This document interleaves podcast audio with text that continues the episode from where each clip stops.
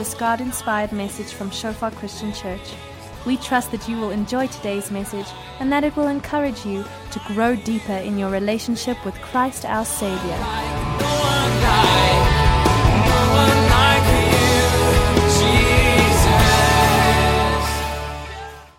I want to share with you on, some, on a, just a passage I've been sharing for, for a couple of weeks now um, on Hebrews chapter 10. Let me just start with a few questions. Have you ever experienced um, wanting to go to a party but you weren't invited? I think we all remember something like that from school, you know, where there was this there was this party and everyone knew about it and everyone wanted to go. You wanted to go, but somehow you weren't invited to the party. Um, some of you were very bold and very brash, and you gate crashed it. I know you. Others of us are more timid and, and more polite, and, and we didn't go great crash it. Or, you know, say you've studied or something, and um, you have an assignment or a project to do, and you don't really know how to do it, and you have to go and ask for help from, from the lecturer. But you know the lecturer actually explained it in class. You just weren't listening, or you, you didn't attend that class. Um, and now you've got to go and knock at the lecturer's door, but, but, you, but you're sort of hesitant. You're sort of hesitant to knock at his door. you, you're sort of hesitant to knock at the, at the lecturer's door because you know you should have known this and, and you should have paid attention in class and then you would have known this. So you sort of you you sort of hesitant to knock at the door, or you know, even you know at work, you know you, you need help with a project or something, but but you know the reason you need help is because you haven't sort of been quite totally pulling your your weight. You know, now you have got to go knock on your boss's door because there's a deadline and you know you're not going to make it. So you've got to sort of, please, boss, help, you know. I'm not going to make it, you know. Just that that sense of hesitation before knocking. Have you ever felt that? And do you ever feel that with God? Hmm? Do you ever feel that when you when you're approaching God, when you're coming to God? I think quite a few of us do. because I mean it, it's one thing to, to, to not quite pull your weight at work, and sometimes we all do that. We're human. It's not, it's it's some it's, it's one thing to to not quite pay attention in class. You know, when you're a student or something. You know, we all have a bad day when you're not quite paying attention. But the reality is, our very best day on earth falls far short of God's standard.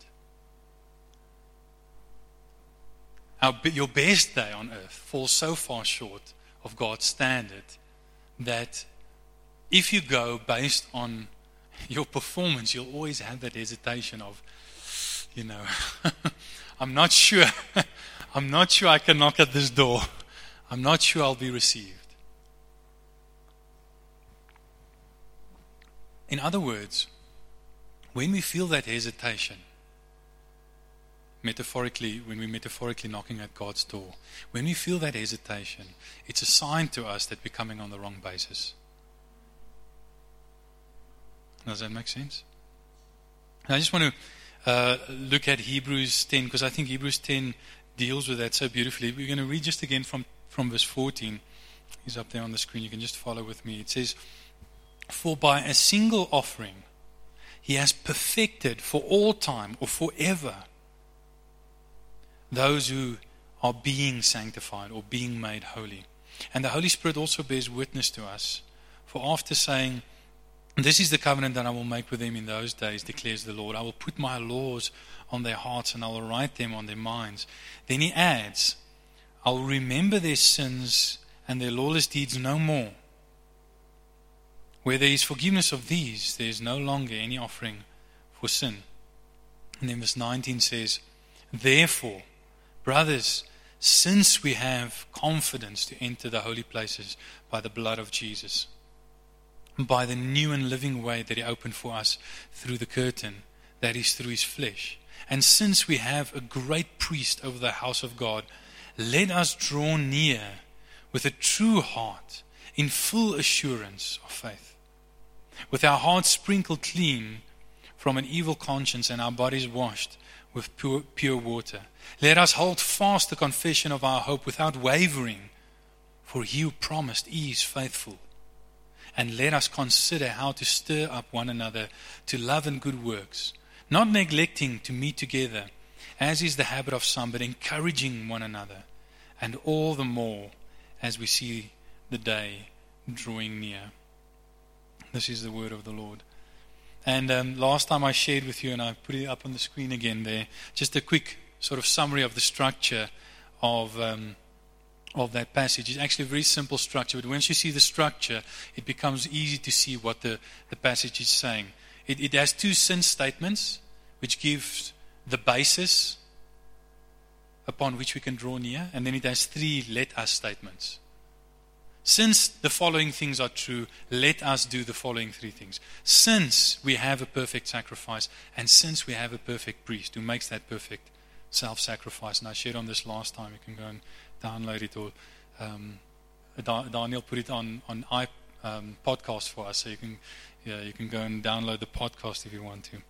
Since, we, since those two things are true, since we have a perfect sacrifice and a perfect priest, let us draw near to God with confidence let us draw near to the future with hope and let us draw near to each other with encouragement or with intent. And you might say, okay, but the, the, the, the title of your sermon said God's building. What on earth does that have to do with God's building? Very simple. When it comes to God's building, to God's church, Jesus says, I will build my church. I will build my church. And obviously, he uses us, but here's the, here's the point God cannot use us in building his church if we start by trying to build his church. God cannot use us to build his church if we start by trying to build his church. If we start by drawing near to the future with with hope and if we start by drawing near to one another to encourage one another, then God cannot use us to build. The place where we must start is to draw near to God. And until we draw near to God with confidence, our drawing near to one another, to encourage one another, will mean very little. We've got to draw near to to God with confidence. And then we've got to draw near to the future with hope. And then we've got to draw near to one another with encouragement for one another. But where do you find the hope with which you draw near to the future? Where do you find the encouragement with which you draw near to one another? There's only one place where you can find it, people. Only one place, and that's in the presence of God. In the presence of God. And, in other words, God cannot build through us unless we first draw near to Him. Spend time in His presence. Come to Him. God's got to work in you before He can work through you. You've got to know God before you can make Him known. Amen? Okay, so let's just look at, at Hebrews 10, verse 22. Just zoom in on that passage and. Um, as I, I, I, often say, when, when I share, I like to share not only a message, but also a method. In other words, I want to share in such a way that you can see what I'm doing, so that you can see how I get what I've gotten from the text, and so that you can do it for yourself at home as well. All of you are comparatively, compared to the rest of the world, super intelligent and super educated. All of you. No, I mean, really. I mean, if, if you look at the standard in, in the world, all, all of you are, are very highly educated.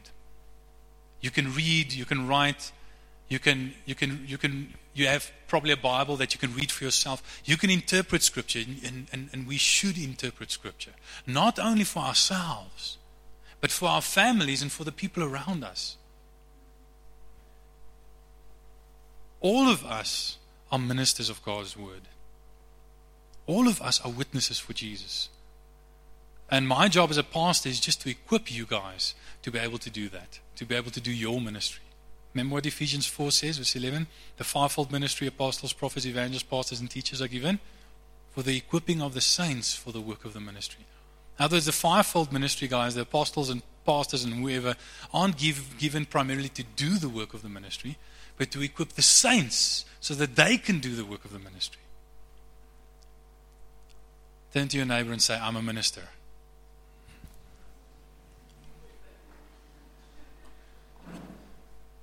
I'm being equipped to minister. Okay, so here we go. In uh, Hebrews 10, verse 22, it says, um, just put it up there on the screen. It says, Let us draw near. And, and just by the way, when you're doing your Bible study, you know, this is a very simple way to help you do your Bible study. Just, you know, take it on your computer or wherever, cut and paste it into a Word document, and then you just indent the text of Scripture so that you can see the logical flow, so that you can see what is modifying what, what is subordinate to what. Okay? So, very simple. Once you do that, it's easy to see what's going on. He says, Let us draw near. And then he has three statements about that. First is with a true heart in full assurance of faith. The second one is with our hearts sprinkled clean from an evil conscience. And the third one is, and our bodies washed with pure water.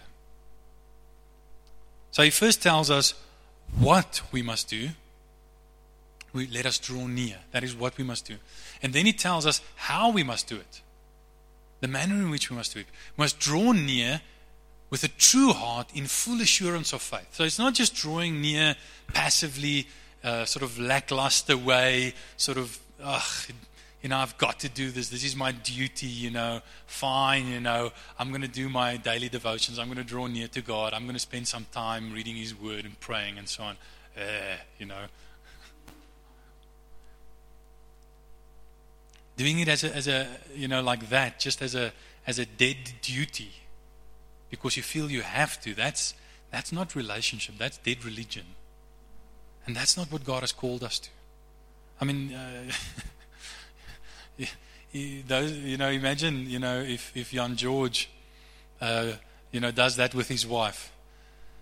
Okay, fine, let's spend time together. I am your husband after all. I did say for better or worse. I did say till death do us part. Fine, let's spend time together. you think she's going to be blessed with that? I think not. So, you know, draw near with a true heart in full assurance of faith. And then it, it gives two reasons why we can draw near in that way. Firstly, because our hearts have been sprinkled from an evil conscience. And secondly, because our bodies have been washed with pure water. Okay, so let's just look at the first one. Let us draw near. What, uh, what must we do? We must draw near. Now, um, in the NIV and so on, it, it explicitly says, let us draw near to God. But the to God is not actually there in the text. So the first question you're going to ask if you just read the text in a in a translation like the ESV that I had is say, let us draw near with a true heart. And say, draw near to, to whom or draw near to what? And in context, it's very clear. The NIV is right in that sense. Uh, it's very clear that it's drawing near to God. And it, this has been, if you read the book of, of Hebrews, you'll see that this is a pattern that gets repeated over and over again. In fact, let me just read you two, two passages where it basically says the same thing. The first one is in in Hebrews 4, verse 16, a scripture I think most of us know quite well. It says, And let us with confidence draw near. There's that very same word. Let us, with, let us draw near. Let us with confidence draw near to the throne of grace, that we may receive mercy and find grace to help in time of need. So when it, when it says, let us draw near, it's drawing near to God and drawing near to his throne of grace. And then in in chapter 7, verse 25, it says, Consequently, he is able to save to the uttermost those who draw near. There's that same word, draw near. Who draw near to God through him, since he always lives to make intercession for them. So, so over and over, Hebrews is just giving the reason why we can draw near to God, why we can have confidence. And like I said last time, it's in, in light of, of the fact that um, as the book of Hebrews even says, you know, in the tabernacle you had the outer court, you had the inner court, and then you had the Holy of Holies. And, and, and only the priest may come into the inner court to do their, their priestly duties. And only the high priest, and only once a year, could the high priest go into the Holy of Holies where the Ark of the Covenant was. And only with blood to atone for his sin and for the sin of the people. And now, here, the writer of the Hebrews is writing primarily to, to Jewish Christians, and he's saying, listen, something surprising, something shocking, something spectacular has happened. The veil of the Holy of Holies that prevented everyone, anyone except the high priest once a year from going in has been torn when the body of Jesus was torn for us on the cross. And now we can enter in and draw near to God boldly, audaciously, with, with, with like reckless audacity, where, where, where, where the Jews in, under the old covenant didn't dare to enter in. We can just boldly come in. And that's precious, that's special. Let us, and notice it says, let us draw near to God. Let us draw near to God. I think this is something I, I want to repeat over and over again because I think it's something where our culture has severely handicapped us. Our culture has become radically individualistic. And we think, I mean, if you just think about the law, individual human rights trumps everything else. It doesn't matter what's good or bad for the community. If someone has an individual human right, that trumps every other law and every other right in our legal system. Isn't that so? Our culture is radically individualistic, our Western culture. And it handicaps us when we come to God. Because here God is saying, through the inspired writer of Hebrews, let us draw near. And we know that individuals, we can draw near to God. And we should draw near to God. There's a place where, as individuals in our private, as Jesus says, when you pray, go into your closet, you know, close the door and pray to your Father who sees in, in secret. And your Father who sees in secret will reward you openly. So there's a place where you shut the door and you, and you, and you, and you pray alone. But even then, interestingly enough, Jesus says, when you do that, when you're alone in your closet and you've closed the door, what do you pray? Our Father, not my Father, our Father in heaven. Let your name be praised. Forgive us our sins. Give us our daily bread. Lead us not into temptation. Even when you're alone, you don't come with that radical individualistic mindset that the West has imposed on us and, that has infiltrated our thinking. We come like Jesus when he prays. Do you know Jesus doesn't pray my Father, he prays our Father. Because every prayer he prays intercession for us. And we must come in the same way Jesus came and say, Our Father, give us this day our daily bread, etc. And Jesus, we saw Jesus often withdrawing by himself and praying, and, and that's right and good. But what he's saying is, the writer is saying, let us draw near to God. In other words, there's a drawing near to God that you cannot do by yourself. There's a drawing near to God that you cannot do when you're alone. And there are so many people you know, in, in this world who say, you know, um, I, I'm into spirituality. I'm a spiritual person, but I have no use for organized religion. Have you ever heard that? I hear that all the time. And, and, and, and it, it's part of sort of the, the spirit of the age, the, the mindset of the age. And I understand it to some extent. Uh, really, I do understand it. Because let's be honest, organized religion has messed up badly in the past. I mean, you just look throughout throughout history. I mean, in the early church, times of the early church, it was the Roman religion and, and the Roman pagan religions that was persecuting the church and slaughtering Christians by the hundreds and thousands. By the Middle Ages, it was the Roman Catholic Church that was doing the Inquisition and all that kind of stuff and killing Christians. I mean, I can't remember what the numbers were, but, but many millions of, of Christians were burned at the stake for confessing faith in Jesus. I mean, you, uh, you had the Reformation and, and you had wars that came out of that. I mean, you're in the Middle East. I mean, just wars all the time. I mean, look at look at what's what's happening with with. Um, I always say to people, you know, if you if you if you take the list the top ten terrorist organizations in the world. You know, you go from them ISIS, Al Shabaab, Boko Haram, you know, you name it, Al Qaeda. What do they all have in common? They're all Muslim, they're all Islamic, and they're all serious about their religion. So, so you can understand that people in the world look at that and say, hang on, you know, this, you know, something must be wrong here. Then, obviously, you know, the, the world is tempted to go to the other extreme of secularism, which ironically is worse. Do you know who the two greatest mass murderers of all time are? Oh, Hitler is like a small fry. He only killed about six million Jews. That's nothing compared to these guys I'm talking about. Stalin, Stalin killed about 40 million in the gulags and all that. 40 million people. Mao Zedong, the Chinese emperor, emperor of China, of Red China, killed by even conservative estimates more than 100 million people. You know what those two guys have in common? They hate religion. They're completely atheistic, secular. They, they, in fact, they had a, a view of a utopian secular society. So when people say, oh, religion is dangerous, you know, that's why I'm an atheist, then I say to them, hang on, just you know, you've got to be honest and, and have integrity here and be intellectually honest enough to, to then admit if religion is dangerous according to what you say, then your atheistic, atheistic religion is the most dangerous. Because more people were killed by those two people, those two atheists, than anyone else in the previous century put together. All the wars together didn't kill more people than those two atheistic leaders who had a view of a secular atheistic society.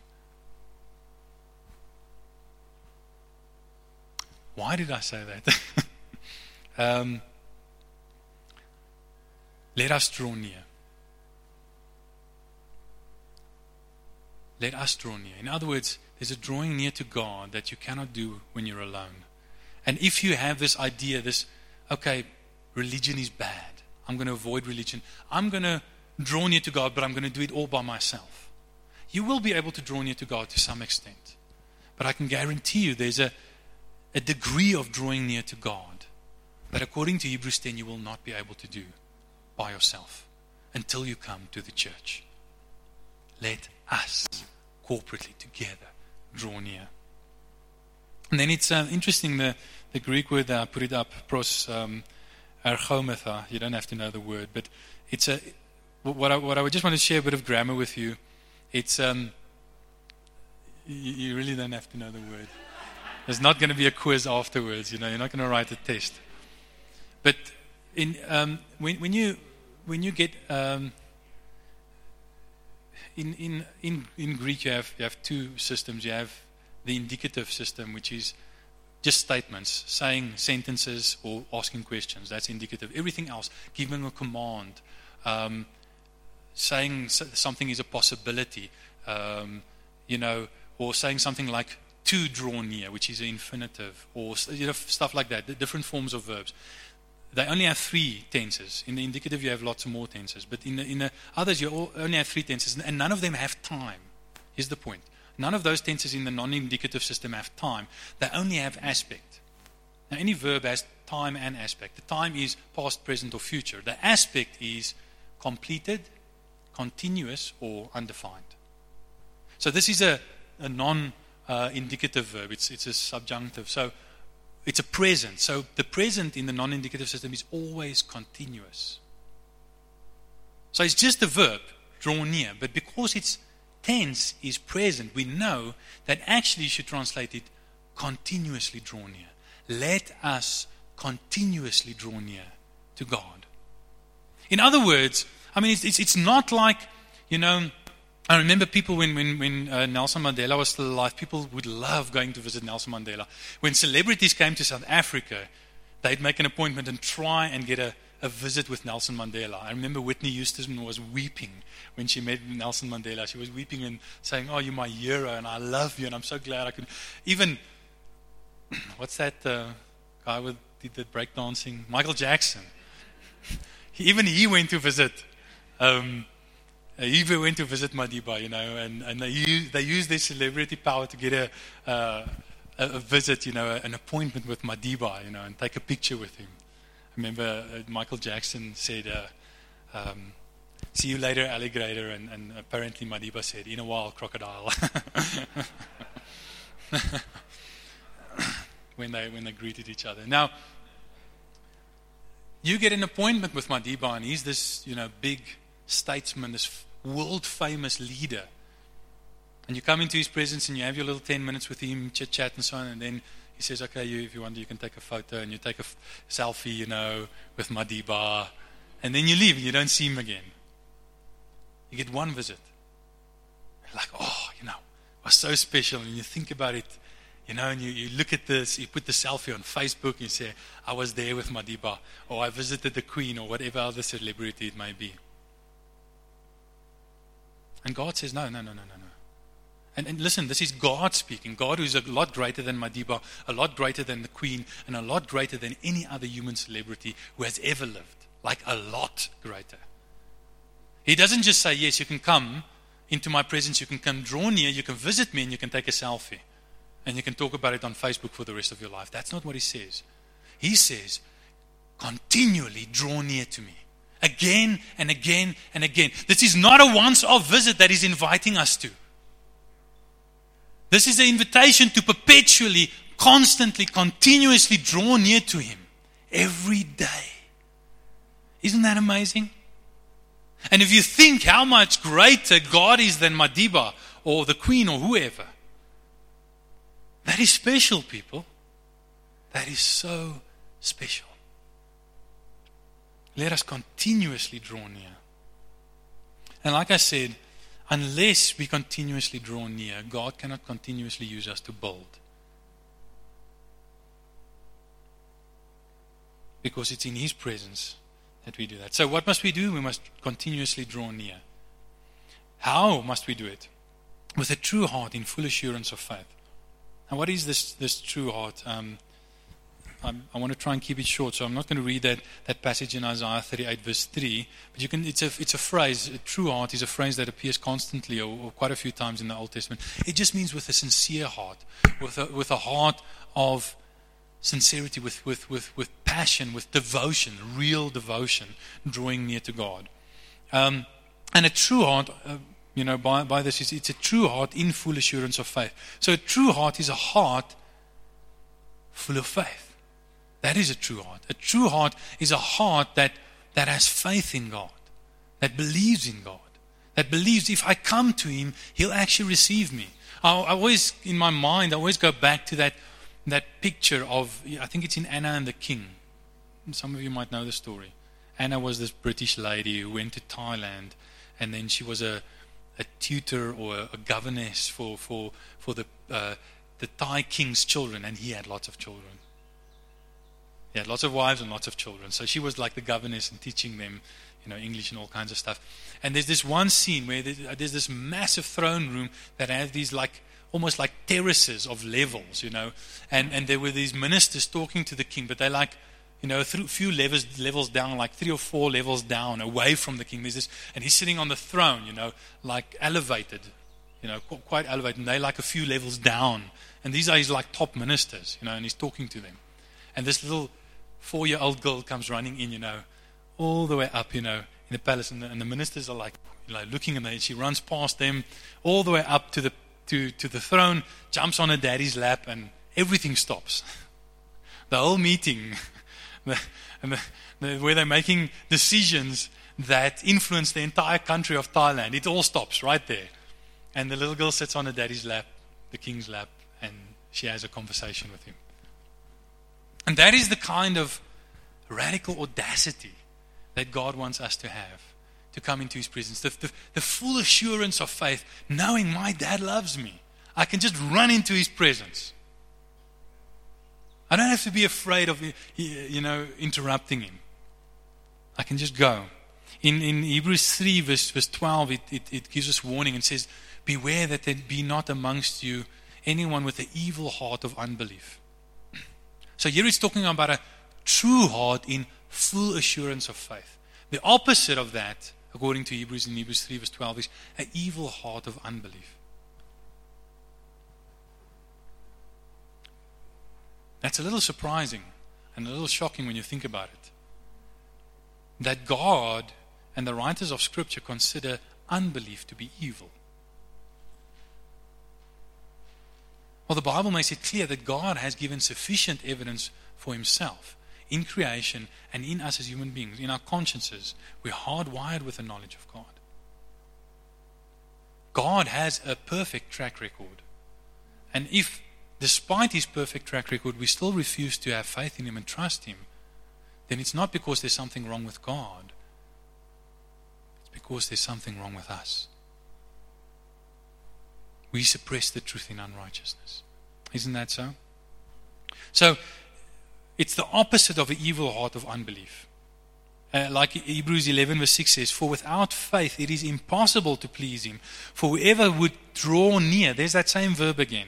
Let us draw near to God. Whoever would draw near to God must believe two things that He exists and that He rewards those who diligently seek Him. Whoever wants to draw near to God must come with a true heart in full assurance of faith, believing that God actually exists and that if I draw near to Him, He will reward me with what? With His presence. He'll actually draw me into His presence, and I'll experience that presence of God that I'm seeking. So then the question is where do you get such a pure heart, such a true heart? You know, a true heart of in full assurance of faith. And the next verses tell us having had our hearts sprinkled and our bodies washed. And, and here, uh, excuse the, the grammar I'm going into again. Here, the, the, the, the, the sprinkled and the wash are, are participles, they're helping verbs. But the interesting thing is they're in the perfect tense. In other words, they indicate where the present tense indicates continuous action, the perfect tense indicates completed action completed action that has a present effect. That's, that's the, the perfect tense isn't used as often as the, the aorist, which is the past tense or the present tense. And when it is used, it's very significant. So here he has two perfect participles, two perfect helping verbs where he says, not you are being sprinkled or you will be sprinkled, but you have already been sprinkled and it has an effect on your life now. You have already been washed and it still has an effect on your life now. So let's just uh, take the second one first. The body's washed. You know, it's not certain, exactly certain what that refers to, but I think most people would probably think it refers to baptism, water baptism, in some way, form or another. Um, remember, the author of Hebrews is speaking to a Hebrew audience, a Jewish audience, not, not a Gentile or Greek audience. So, um, probably also they would have in mind um, Aaron and his sons. If you remember when Moses saw the pattern of the tabernacle, and I spoke about that a couple of weeks ago, and he had to build it exactly according to pattern, the pattern he saw on the mountain. And then he had to appoint priests. And Aaron, his brother, and Aaron's sons were the priest appointed. And, and, and in preparation for that, he said, sprinkle them with blood and wash them in water. That's in, in Exodus 29, verse 4. Wash them in water in preparation for their priestly service. So I think it, it has a, a little something of that um, in it as well. God wants to wash us with pure water and sprinkle us in preparation for our priestly services because all of us are priests. That's what it means. That's why we enter into the presence of God. That's why we draw near to God to minister in worship to Him. That's why we draw near to one another to minister to one another. It's because we are priests. and obviously, this again implies community. Did you know you can't baptize yourself?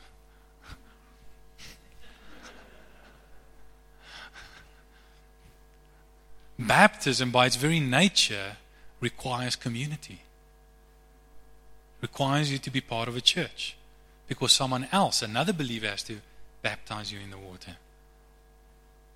Okay, and then it goes on and it talks about the sprinkling, having sprinkled our, our hearts, having our hearts sprinkled.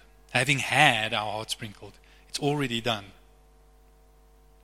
So, um, the first question is with what is our heart sprinkled? And, and a few verses earlier it said um, that we have confidence to draw near by the blood of Jesus. It's the blood of Jesus by which our, our hearts are sprinkled. And, and they're sprinkled from, uh, from an evil conscience or a guilty conscience, depending on which translation uh, you use. In other words, when, and, and you, you, I want you to listen carefully because you really need to get this. When unholy, sinful people draw near to a holy, sinless God, what happens to us psychologically? We feel guilty, right? I mean, it's like, uh, and the closer you draw to God, the more you feel guilty because the more you see your sin. You know, it's like you, you, you watch a, a herd of sheep and you think, oh, you know, so beautiful, so white. And then it snows, and you look at the snow and the sheep, and you see, no, the sheep aren't white.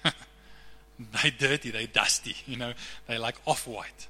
Or you, you, you look in a room and you say, oh, the air is so clean, you know, like this room, you know, so clean. Well, open up all the blinders and shine a few lights in here, and you'll see dust floating around all over the place. Now, it's the same. When the closer we get to God, the contrast between us and God becomes so much more apparent that the only legitimate response is guilt. It's the only legitimate response. I mean, the, the closer we come to God and see His holiness, the, the, the more obvious our unholiness come, becomes. The closer we come to God and see His perfect sinlessness, the, the more obvious our sinfulness becomes. And, and, and the, the, the natural response to that is guilt. We feel bad about it. And, and even a lot of Christians I know walk around with this constant sort of sense of low grade guilt in their lives. Because we know we're not good enough. Even the best of us aren't good enough. And we know that. And, and here, the writer to the Hebrews is saying that something has already happened that has cleared our consciences, that has cleaned away that evil, guilty conscience, so that you don't have to or shouldn't feel guilty all the time. If you're feeling guilty all the time as a Christian, a true born again Christian, something's wrong. Right? Anyone that has something wrong in their lives in that sense, that feels guilt that they realize now maybe uh, I shouldn't really be feeling it like that. And maybe that guilt shouldn't really be preventing me and, and, and, and hindering me from entering God's presence as it should, as it does. I think we all sometimes struggle with that. Because we don't realize that we have already, it's completed, we have already been sprinkled with the blood of Jesus. And your, your, your, your evil conscience has been washed away. No, no, no. We say, no, yeah, but it's, it's washed away until you sin again. Listen, you sin all the time. If it's only washed away as long as you don't sin, you'll never have a clean conscience. You say, no, no, I don't sin. Really? I think you've just sinned by saying that. It's called a lie. You, you want to tell me you never think an angry thought towards someone else? You want to tell me that you never think a lustful thought? You want to tell me that you never neglect to glorify God the way you should? That you always give Him all the glory that is due His name all the time? Really? If we don't realize that the sin we committed in the last 24 hours is enough to condemn us to hell for eternity, then we don't know how evil our hearts truly are. Even those of us who are saved, we still sin. Christians can sin. Anyone know that? Christians cannot sin in peace, but they can sin. and that's the thing. That's the thing. Now, I'm not, I'm not advocating the other extreme of lawlessness, of, oh, you know, now, and I'm, I'm going to talk about that, and uh, bring the balance in a, in, a, in a little while. But what I want you to see is that I want you to see the radical nature of what Jesus has done here. It's so radical, it's a bit scary. Let me just read a, a parallel scripture in Hebrews chapter 9. I'm going to read from verse 9 to 14. Um, and you can, you can either follow with me if you want to, or you can just listen. Says, um, it's talking about um, that the holy places were not yet open with the first um, tabernacle, uh, which is symbolic of the present age. According to the arrangement, uh, gifts and sacrifices were offered. In the right chapter, yes. Offered um, that cannot perfect the conscience of the worshipper. So in, in the tabernacle, gifts and sacrifices were offered repeatedly. And they were offered repeatedly because, exactly because they couldn't solve this problem of clearing your conscience. They couldn't perfect the conscience of the worshipper. And, and obviously, he has in mind here a contrast. In contrast to those repeated sacrifices in the tabernacle, which could not perfect the conscience of the worshipper, there is now one sacrifice made for all time, never repeated again, which can perfect the conscience of the worshipper. But deal only that, that uh, these, these uh, sacrifices, uh, repeated sacrifice, couldn't perfect the con- conscience of the worshipper, but deal only with food and drink and various uh, washings, regulation, re- regulations for the body imposed until the time of Reformation. But when Christ appeared as a high priest of the good things that have come, then through the greater and more perfect tent, not made with hands, that is, not of this creation, he entered once for all the holy place, not by means of the blood of goats and calves, but by means of his own blood, thus securing an eternal redemption. Notice the redemption he secures, perfects your conscience, because it's an eternal redemption, once for all. For if the blood of goats and bulls and the sp- uh, sprinkling of the five persons with the ashes of a heifer sanctify for the purification of the flesh, how much more will the blood of Christ, who through the eternal Spirit offered himself without blemish to God, purify our conscience from dead works to serve the living God? I, I, I, want to, I want you to realize what, what, what the writer to the Hebrews is saying here. He's saying that one of the biggest impediments to, to, to, um, to serving the living God is the, the conscience that has been defiled with dead works. So that we cannot serve the living God the way we want to. If you think about it, often the thing that keeps you and other people away from God and from serving God is because we often feel guilty. We feel our consciences aren't clear. I mean, who am I, you know, to draw near to God? I know myself. I know I've messed up. Again. A few times. I, I have no right to come into God's presence. I'm, I'm, I'm not holy enough. Oh, who am I to serve in God's church? You know, surely there are better qualified candidates, you know, who are more holy, who are, who are, who are, who are uh, you know, less guilty than me. Surely, you know, I, should just step back and let them serve. Can you see how a defiled conscience keeps you away from spending time with God and spending time serving God in, in the church because you feel you're not good enough? And that's true for most of us. And, and what the writer of the Hebrews is saying is Jesus has solved that problem. When you draw near to God, you do not draw near to God based on your acceptable track record because you don't have one. No one has one. You cannot. And yet, when Jesus teaches us to pray, He doesn't teach us to pray, Our Father who art in heaven. Oh, Lord, I'm such a worm. I've sinned so many times against you. Forgive me, Lord, for I've sinned. Right? He doesn't teach us to pray like that. Well, how does He teach us to pray? Our Father in heaven, hallowed be your name. Worship. Your kingdom comes. In, intercession. Your will be done. Consecrating myself to you. on earth as in heaven. Give us this day our daily bread. I'm coming to God with my needs, with my even with my shopping list.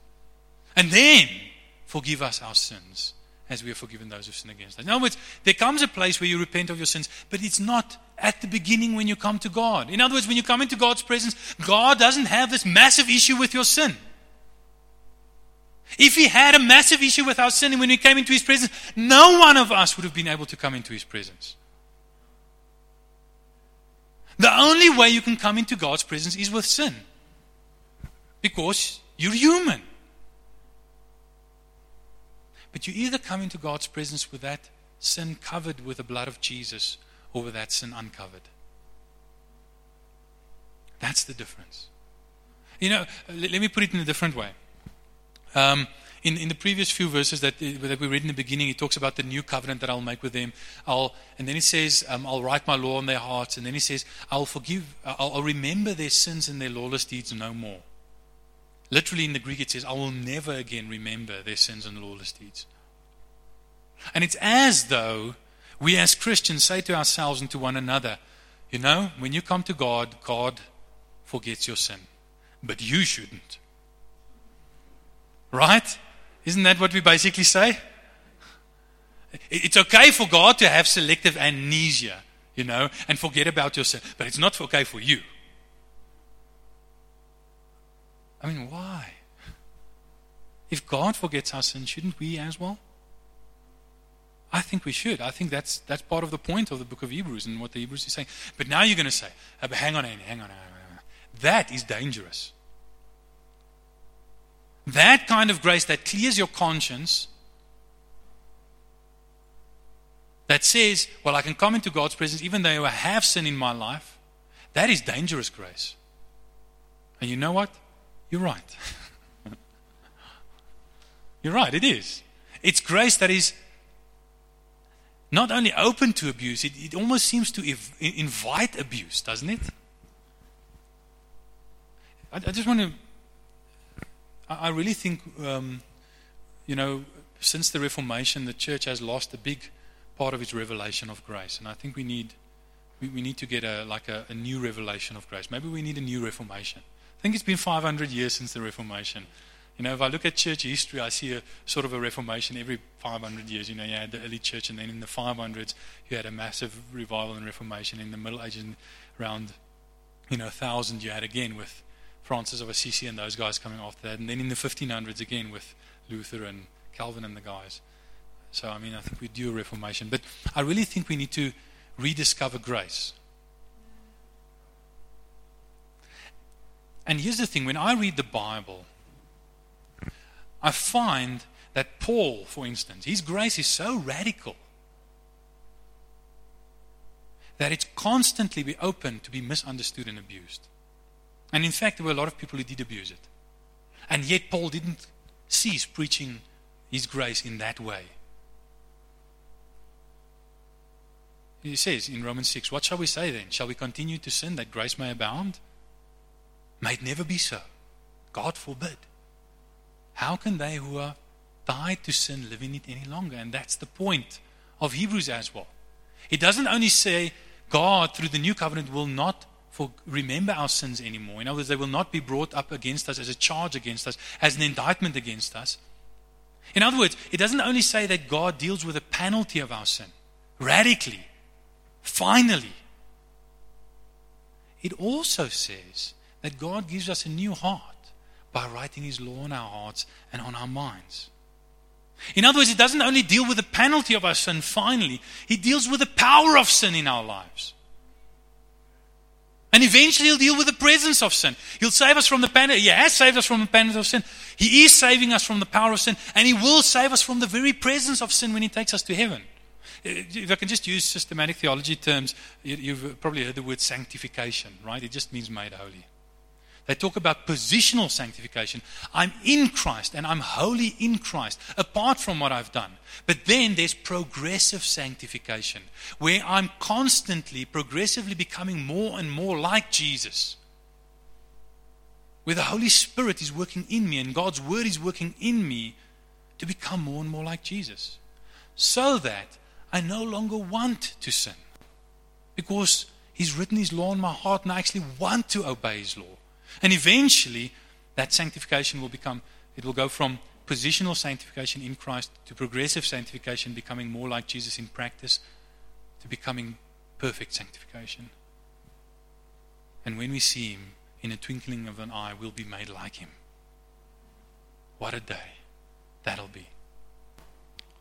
Here's the point God has given you a grace that is so radical that you can abuse it. But that very same grace that, in a sense, invites abuse also prevents abuse by giving you a new heart that actually doesn't want to sin. can, you, can you see that? Can you see how grace is so radical and so awesome? It solves even the problems it creates. Because, I mean, uh, we were talking about it. Uh, I visited their small group a, a, week or two ago, Kurt and them. And uh, we were actually talking about it, you guys remember. And, and, and one guy was saying, yes, but, you know, if grace is like that, then you can treat grace like a future dated check. I'm going to repent now for the sins I'm going to commit tomorrow. The point is, if you want to do that, then you probably haven't received God's grace. Then repenting now won't help because you're probably not in Christ. Because if you were in Christ, you wouldn't want to sin. Because His law is written on your heart and on your mind so that you love the law of the Lord. Those who love the Lord hate evil. Our, our, our, how we feel about God and about evil is, is inversely proportional. The more we love God, the more we hate evil. Because God has changed our hearts. So grace doesn't only give you a get out of jail free ticket. It makes you not want to sin and go back to jail, if I can call it that, again. Okay, um, let me skip forward. Okay, so in conclusion, God can only build through us if we continually draw near to Him. In other words, if we don't draw near to God, then when we're building, it's not God building, it's us building. And the main thing that prevents us from drawing near to God is that evil conscience, that guilty conscience. But the point of this passage is that God has radical, God has made available radical grace to deal with that. So if you are in Christ, no matter how, you know, great your performance was as a child of God, you have as much right now to enter into God's presence as you'll ever have. Because your right to enter God's presence was never based on your performance. Never. It, it, it can't be. Can you see how much God loves us? Can you see how God makes provision for us?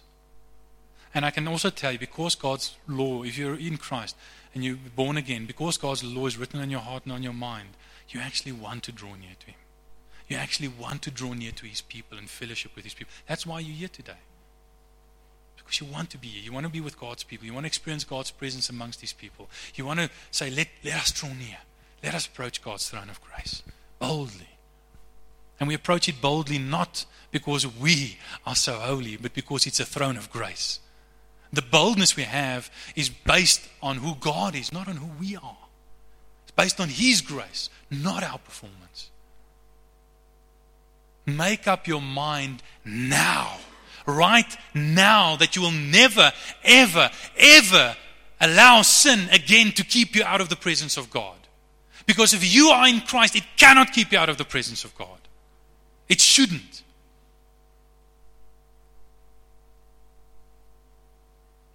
And if God, you have received God's grace, and your sins are forgiven and covered, and your conscience is perfected,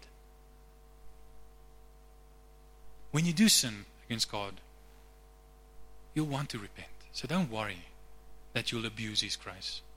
If you've truly received His grace, I don't think you can abuse it because your heart has been changed. It's been transformed to hate sin and love God. Uh, Paul Washer explains it in this way. He says, Imagine you're a pig, like you know, literally a, the animal, a pig, you know, not metaphorically, like you, you know, when someone's angry, are you pig? You know, not not that kind of pig. I mean, literally, a, a pig. And, and and there's this bowl of pig slop, you know, there on the ground, and, and you just love it. it. It's stinky, and you you smell it from a distance. You come running up, and you bury your face in it, and you start gobbling, and, and then your whole face is full of pig slop. You know, nice, smelly, disgusting pig slop, and you just you're just loving it because you're a pig and you love that kind of thing. That's your course. and then while you're doing that, all of a sudden, miraculously, supernaturally, God transform you from a pig into a human. And now all of a sudden, you're not a pig with his face buried in the slop. You're a human with your face buried in the slop. What will you do? How will you react? You'll recoil in disgust and like, ah, ugh, you probably, you know, throw up or something, you know. Because what was delicious to you, what was attractive to you a second before, all of a sudden became disgusting to you. Not because it changed, but because you changed.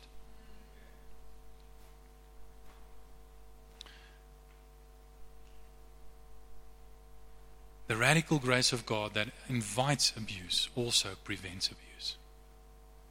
Amen. Let's stand. Let's. Um, I, I want you to just hand out the the elements of the communion. We're just quickly going to have communion together.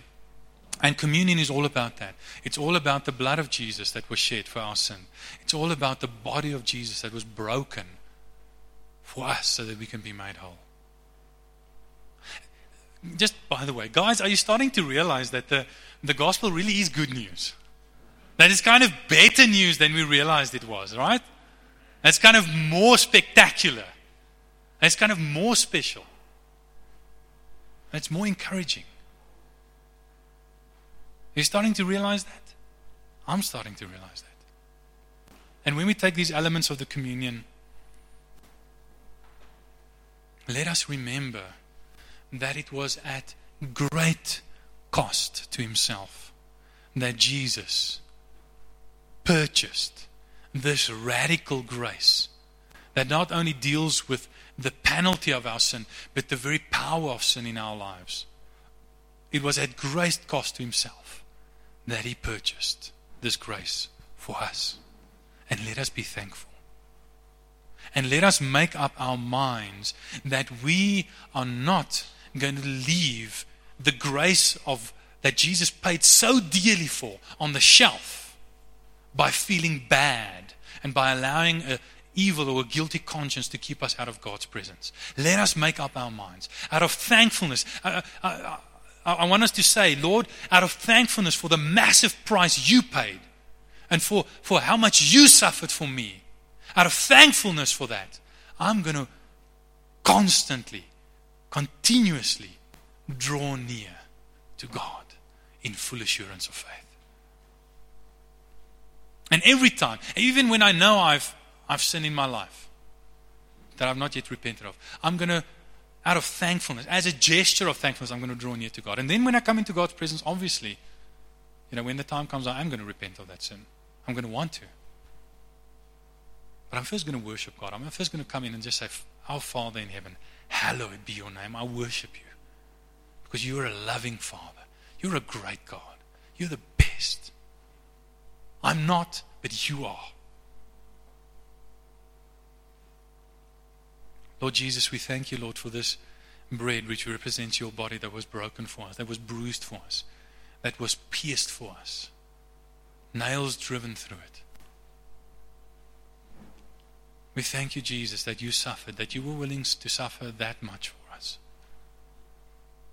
Well, we, we know we, we know we're not worthy and we don't feel worthy, but Lord, we thankfully receive it and say, Lord, we are yours.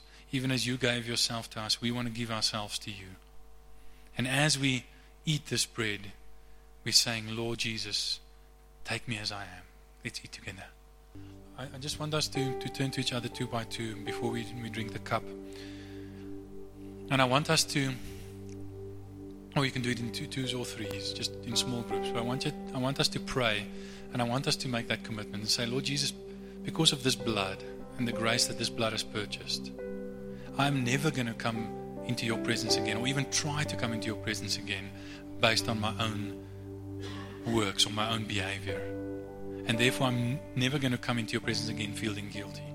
I'm going to always come into your presence by the blood. I just want you to turn to each other and just, just each one pray, and the, and the other one just agree, and then you can drink the cup together.